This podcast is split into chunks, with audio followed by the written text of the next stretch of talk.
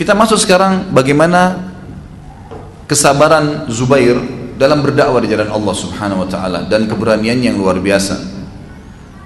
Pernah satu waktu, waktu ibunya Sofia, waktu Zubair masih kecil, sebelum masuk Islam, itu kalau ibunya lagi tegur sesuatu, ibunya sangat tegas, marah sama dia, luar biasa. Ya. Dan ketegasan ini membuat tidak lazim lah tidak semua umumnya perempuan bisa tegas seperti dia gitu. Umumnya perempuan kadang-kadang lebih lembut gitu kan. Tapi ini tegas Sofia. Kakaknya atau adiknya uh, Sofia ini namanya Noval. Noval ini merasa prihatin dengan bagaimana Sofia mendidik anaknya. Sampai akhirnya Noval menasihatin tapi Sofia nggak mau dengar enggak ini anak saya. Saya tahu ini demi kebaikan. Maka Noval ini orangnya pemberani sekali Noval ini terkenal gitu kan di Mekah. Seorang tokoh Quraisy. Tapi karena ini saudara perempuannya dia tidak mau bantah. Maka dia pun berkata saya laporkan ini kepada suku kepala suku waktu itu ya, yang terkenal dari Abdul Dar dari suku mereka nasihatin Dinasihatin Sofia lalu Sofia mengatakan saya cuma mau orang ini anak ini menjadi tokoh masyarakat dan menjadi pemberani. Saya nggak mau jadi pengecut. Tapi nggak disebutin kira-kira masalahnya apa pada saat itu.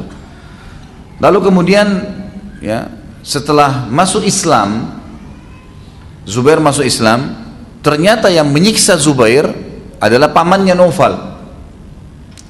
Noval ini akhirnya dibenci dengan Zubair yang tadinya dia waktu Zubair kecil dia bela sekarang malah dia benci dan waktu mendengar Zubair masuk Islam maka Noval pun memegang Zubair kemudian membungkusnya dengan sebuah tikar lalu membakar api di sekitarnya yang bisa setiap saat membakar Zubair sambil mengatakan kau harus meninggalkan agamanya Muhammad kembali ke kakek moyangmu.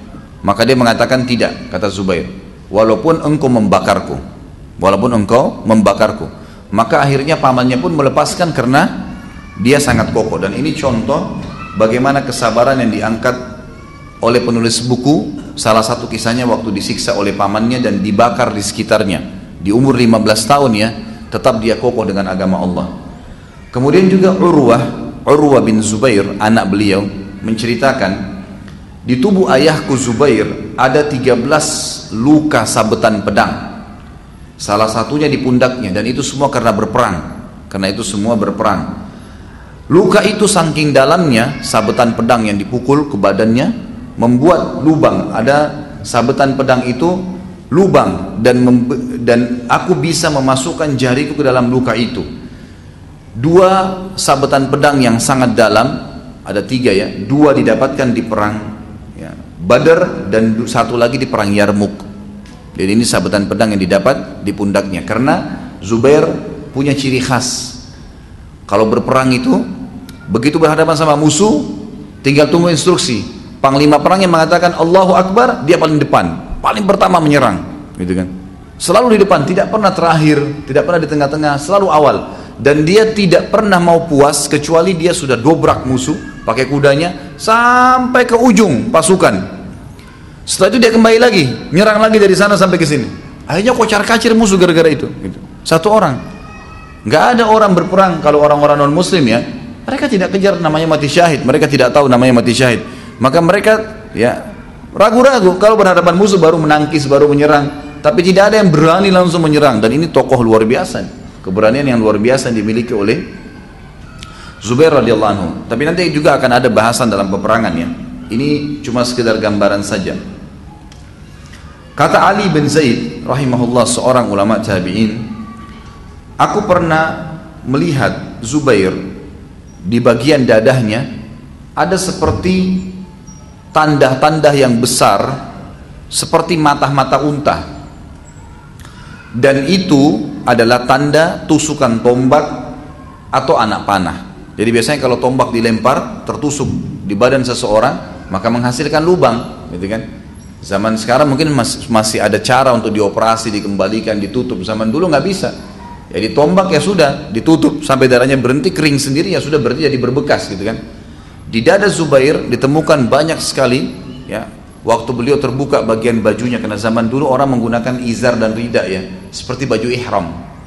Jadi bagian atas itu cuman dililit-lilit saja biasanya begitu maka ada kelihatan lubang-lubang tersebut dan itu adalah bekas tombak atau anak panah dan beliau tetap tidak pernah mengeluhkan kepada orang lain dan ini masuk dalam substansial bahasan bagaimana kesabaran dia dalam menerima apa pun yang diterima dari jalan Allah Subhanahu wa taala.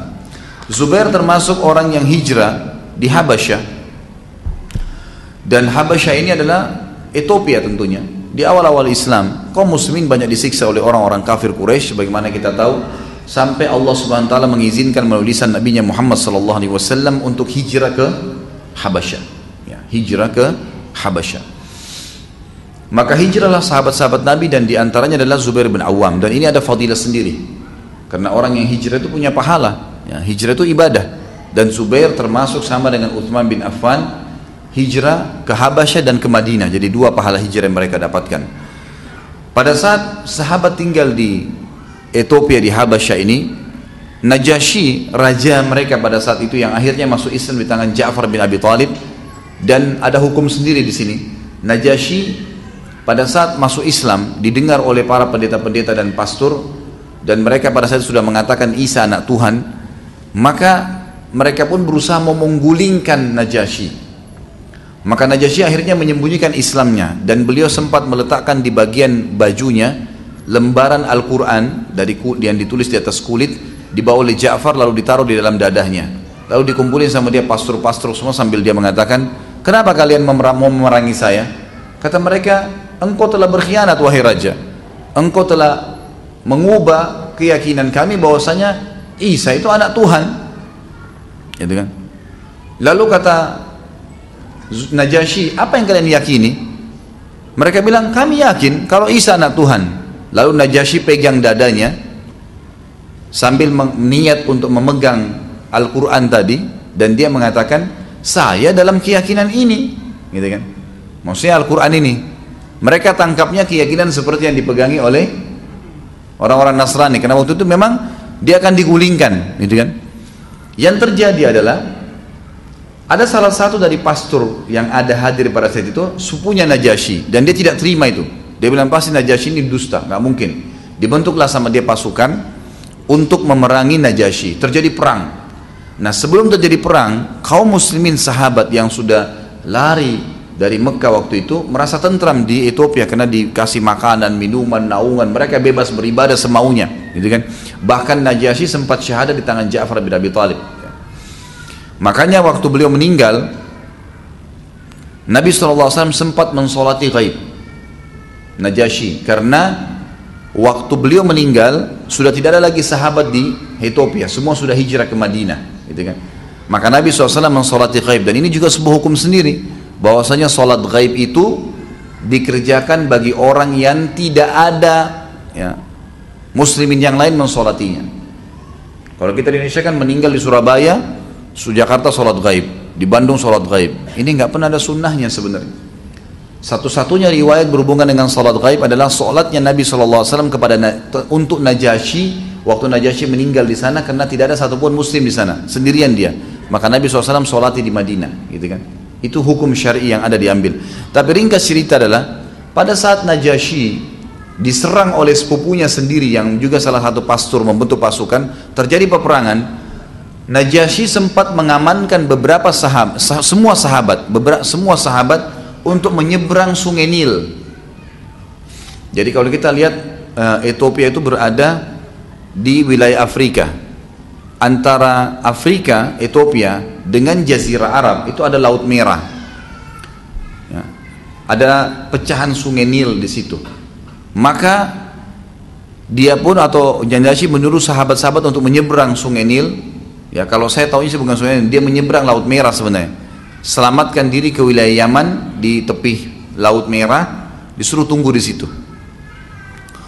Maka yang terjadi adalah waktu terjadi peperangan kata Ummu Salamah radhiyallahu anha yang nanti jadi istri jadi istri Nabi sallallahu alaihi wasallam Ummul Mukminin berkata waktu itu kami semua berdoa agar Najasyi diberikan kemenangan. Karena kalau Najasyi kalah, maka tidak ada lagi tempat bernaung kecuali kembali ke Mekah dan bisa disiksa lagi.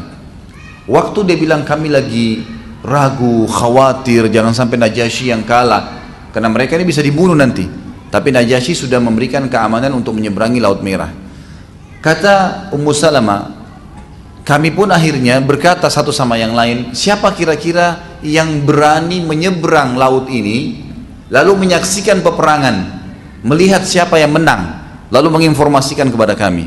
Semua orang waktu itu diam, tidak ada yang ngomong. Zubair datang mengatakan saya, umurnya 15 tahun waktu itu. Saya akan nyeberangin lautan ini dan saya akan saksikan peperangan itu. Kata Ummu Salamah, lalu kemudian ditiupkanlah ya, bantal atau balon gitu kan yang diletakkan di dalam lalu dia menyeberang. Lalu Zubair pun menyaksikan per, per, apa, peperangan tersebut dan tidak lama kemudian sementara kami lagi dalam keadaan ragu Zubair sudah menyeberang kembali dan berteriak sambil mengatakan berita gembira wahai kaum mukminin Najasyi telah diberikan kemenangan oleh Allah Subhanahu wa taala. Tapi di sini ada peran Zubair bin Awam yang sangat luar biasa beraninya karena kalau dia pergi menyaksikan peperangan berarti ada kemungkinan dia kena serangan gitu kan tapi dia berani hadir pada saat itu untuk mendatangkan informasi kepada kaum muslimin dan ini saya angkat karena memang ditulis dalam buku yang sedang kita bedah. Kita masuk sekarang bagaimana perannya dia dalam kancah peperangan. Dimulai dari perang Badar misalnya. Perang Badar Zubair bin Awam tampil menggunakan imamah berwarna kuning dan beliau berada di, di depan pasukan. Pada saat awal takbir Nabi SAW menyerang maka dia sudah menyerang orang-orang Quraisy gitu kan? Bahkan para sahabat sepakat mengatakan kekuatan muslimin ada di tiga orang Hamzah, Ali dan Zubair. Tiga orang ini luar biasa. Jadi ini ujung tombaknya para penyerang uh, uh, apa sahabat gitu. Nah karena beraninya dia dan Selain berani, Zubair bin Awan juga selalu menjaga penampilan yang rapi dan bersih, walaupun di kancah peperangan bajunya selalu bersih, penampilannya bersih, imamahnya bagus, sampai akhirnya ya, para sahabat mengatakan, di antaranya anaknya sendiri yang bernama Urwah, mengatakan perang Badar, Zubair, ayahku menggunakan surban warna kuning, lalu Jibril pun turun dengan penampilan seperti Zubair, sebagaimana Nabi SAW sampaikan kepada para sahabat, bahwasanya di kancah peperangan sekarang ada Jibril yang sedang turun dan Jibril menggunakan pakaian atau imamah seperti yang digunakan oleh Zubair bin Awam. Dan ulama mengatakan ini sebenarnya sebuah kelebihan tersendiri. Karena memang Jibril tidak menjelma menjadi manusia kecuali memang pada orang-orang tertentu. Dan ulama mengatakan ada dua orang saja yang pernah Jibril menjelma darinya dari kalangan sahabat. Zubair bin Awam di perang Badar dan juga yang satu lagi siapa? Hah?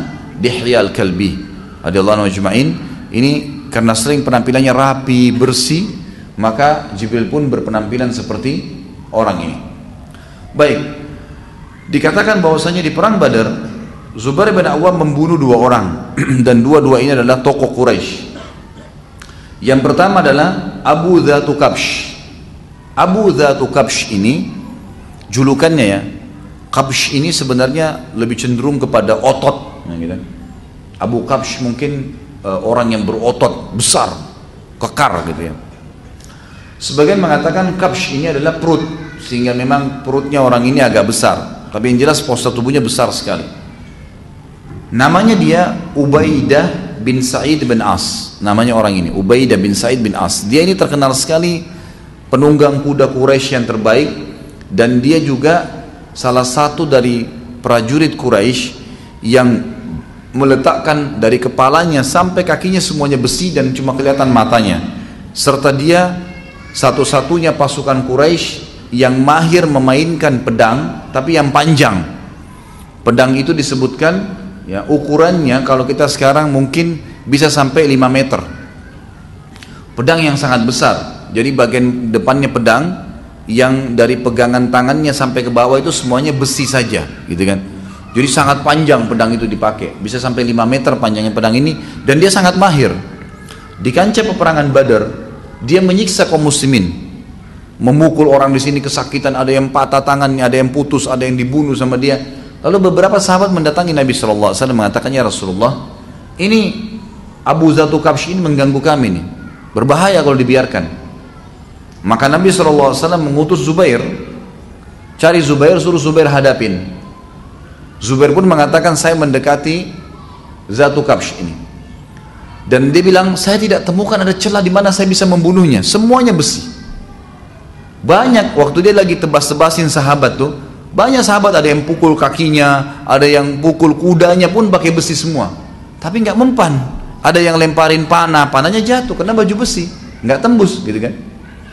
Maka Zubair bilang, saya tidak menemukan celah untuk membunuh orang ini.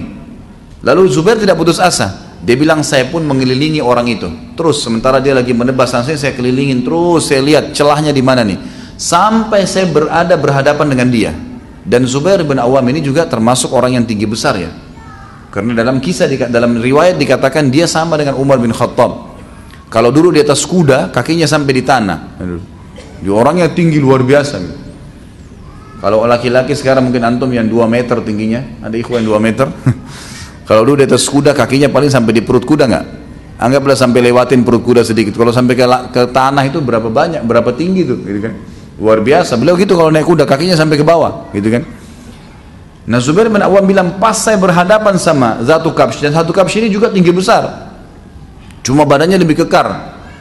Kata Zubair saya tidak temukan celah kecuali di antara dua matanya. Jadi di sini tuh ada karet yang menyatukan apa namanya baju besi itu, topeng besinya, gitu kan? Dia bilang saya tidak temukan kecuali itu. Maka saya pun mengambil tombak dan ciri khas Zubair ini radhiyallahu anhu terkenal di pasukan muslimin selalu di tangan kanan pedang, ya kan? Kemudian di pundaknya dia taruh tombak kecil. Tombak kecil ini khusus untuk digunakan membunuh orang-orang tertentu, gitu kan? Dia menaruh pedangnya dan dia ambil tombak kecil itu. Dia bilang lalu saya bertakbir sambil melemparkan niat membunuhnya sebagaimana perintah Nabi SAW dan saya melempar tepat kena di karet itu. Sehingga tembus sampai ke belakang kepalanya. Dalam riwayat lain dikatakan Zubair bin Awam mendapatkan celah kemudian meloncatin Zatu Kabsh ini sampai jatuh dari kudanya kemudian menancapkan tombaknya di celah tadi yang bisa kena.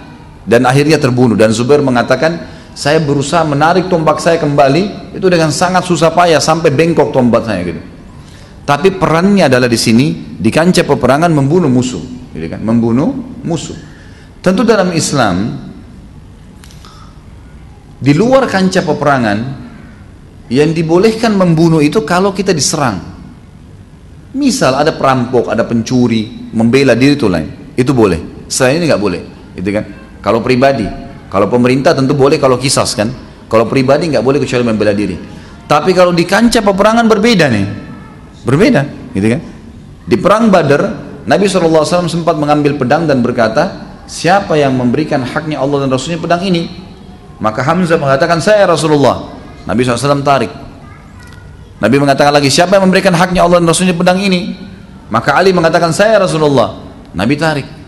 Hamzah dan Ali dua pejuang besarnya muslimin ditolak. Paman dan sepupu Nabi, gitu kan? Selama ini terkenal keberaniannya. Nabi tetap tarik. Lalu Nabi mengatakan siapa yang memberikan hak pedang ini Allah dan pedang eh, haknya Allah Rasulnya pedang ini? Maka Migdad, Migdad ini terkenal, ya.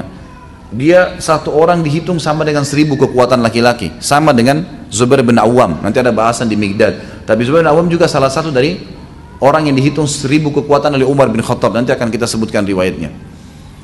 Maka Nabi SAW tarik. Lalu Abu Dujana radhiyallahu syammah ya, yang terkenal beliau mengatakan ya Rasulullah dia tanya apa haknya Allah dan Rasul di pedang itu maka kata Nabi SAW, engkau mengambil dan engkau memerangi, menggunakan melawan musuh Allah sampai pedang ini bengkok. Artinya kalau di kancah peperangan berbeda. Tunjukkan keterampilan, memang harus membunuh, tapi tidak ada mutilasi ya. Sudah ditusuk mati selesai.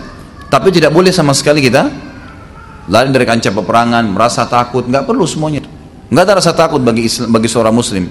Tidak ada sifat pengecut, malas, perhitungan dalam Islam tidak ada itu. Sama sekali. Bahkan Nabi SAW mengatakan Allah meni bika minal jubni wal bukhul. Ya Allah jauhkan kami dari sifat pengecut dan perhitungan bakhil pelit gitu kan di jalan Allah SWT ini tidak boleh ada. Tidak ada pengecut dalam Islam. Tapi kita merendah. Di luar kancah peperangan kita merendah.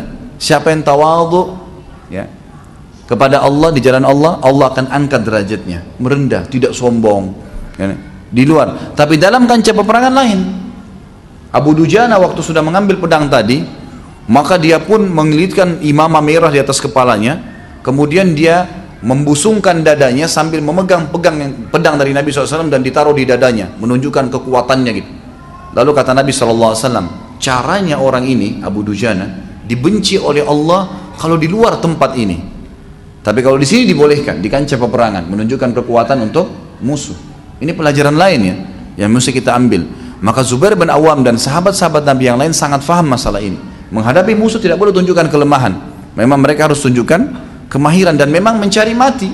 Karena tujuannya orang masuk medan perang adalah mati syahid. Yang kedua baru menang gitu kan?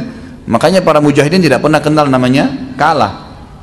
Kita menang atau mati syahid. Kalau mati pun semua terbunuh tidak ada kekalahan itu menang malah itu kemenangan yang pertama dicari mati syahid semua masuk surga tanpa hisab dan banyak kelebihan orang-orang yang mati syahid gitu. kemudian yang kedua Zubair bin Awam membunuh pamannya sendiri yang bernama Naufal ya ini mohon maaf tadi saya keliru ya, bukan Noval ini bukan pamannya dari ibunya. Sofia kan tante Nabi. Jadi bukan bukan pamannya Nabi Noval ini, tapi Noval ini dari keluarga ayahnya, paman dari ayahnya. Noval bin, bin Huwailid bin Asad yang tadinya sudah menyiksa dia pada saat dia masuk Islam dan memang kena meninggal syahadat maka dia tunjukkan bahwasanya setelah masuk Islam di kancah peperangan walaupun paman sendiri sudah tidak ada lagi urusan kekeluargaan di sini. Memang sudah seperti itu hukumnya dalam agama Allah Subhanahu wa taala. Tidak ada boleh didahulukan dari Allah dan Rasulnya.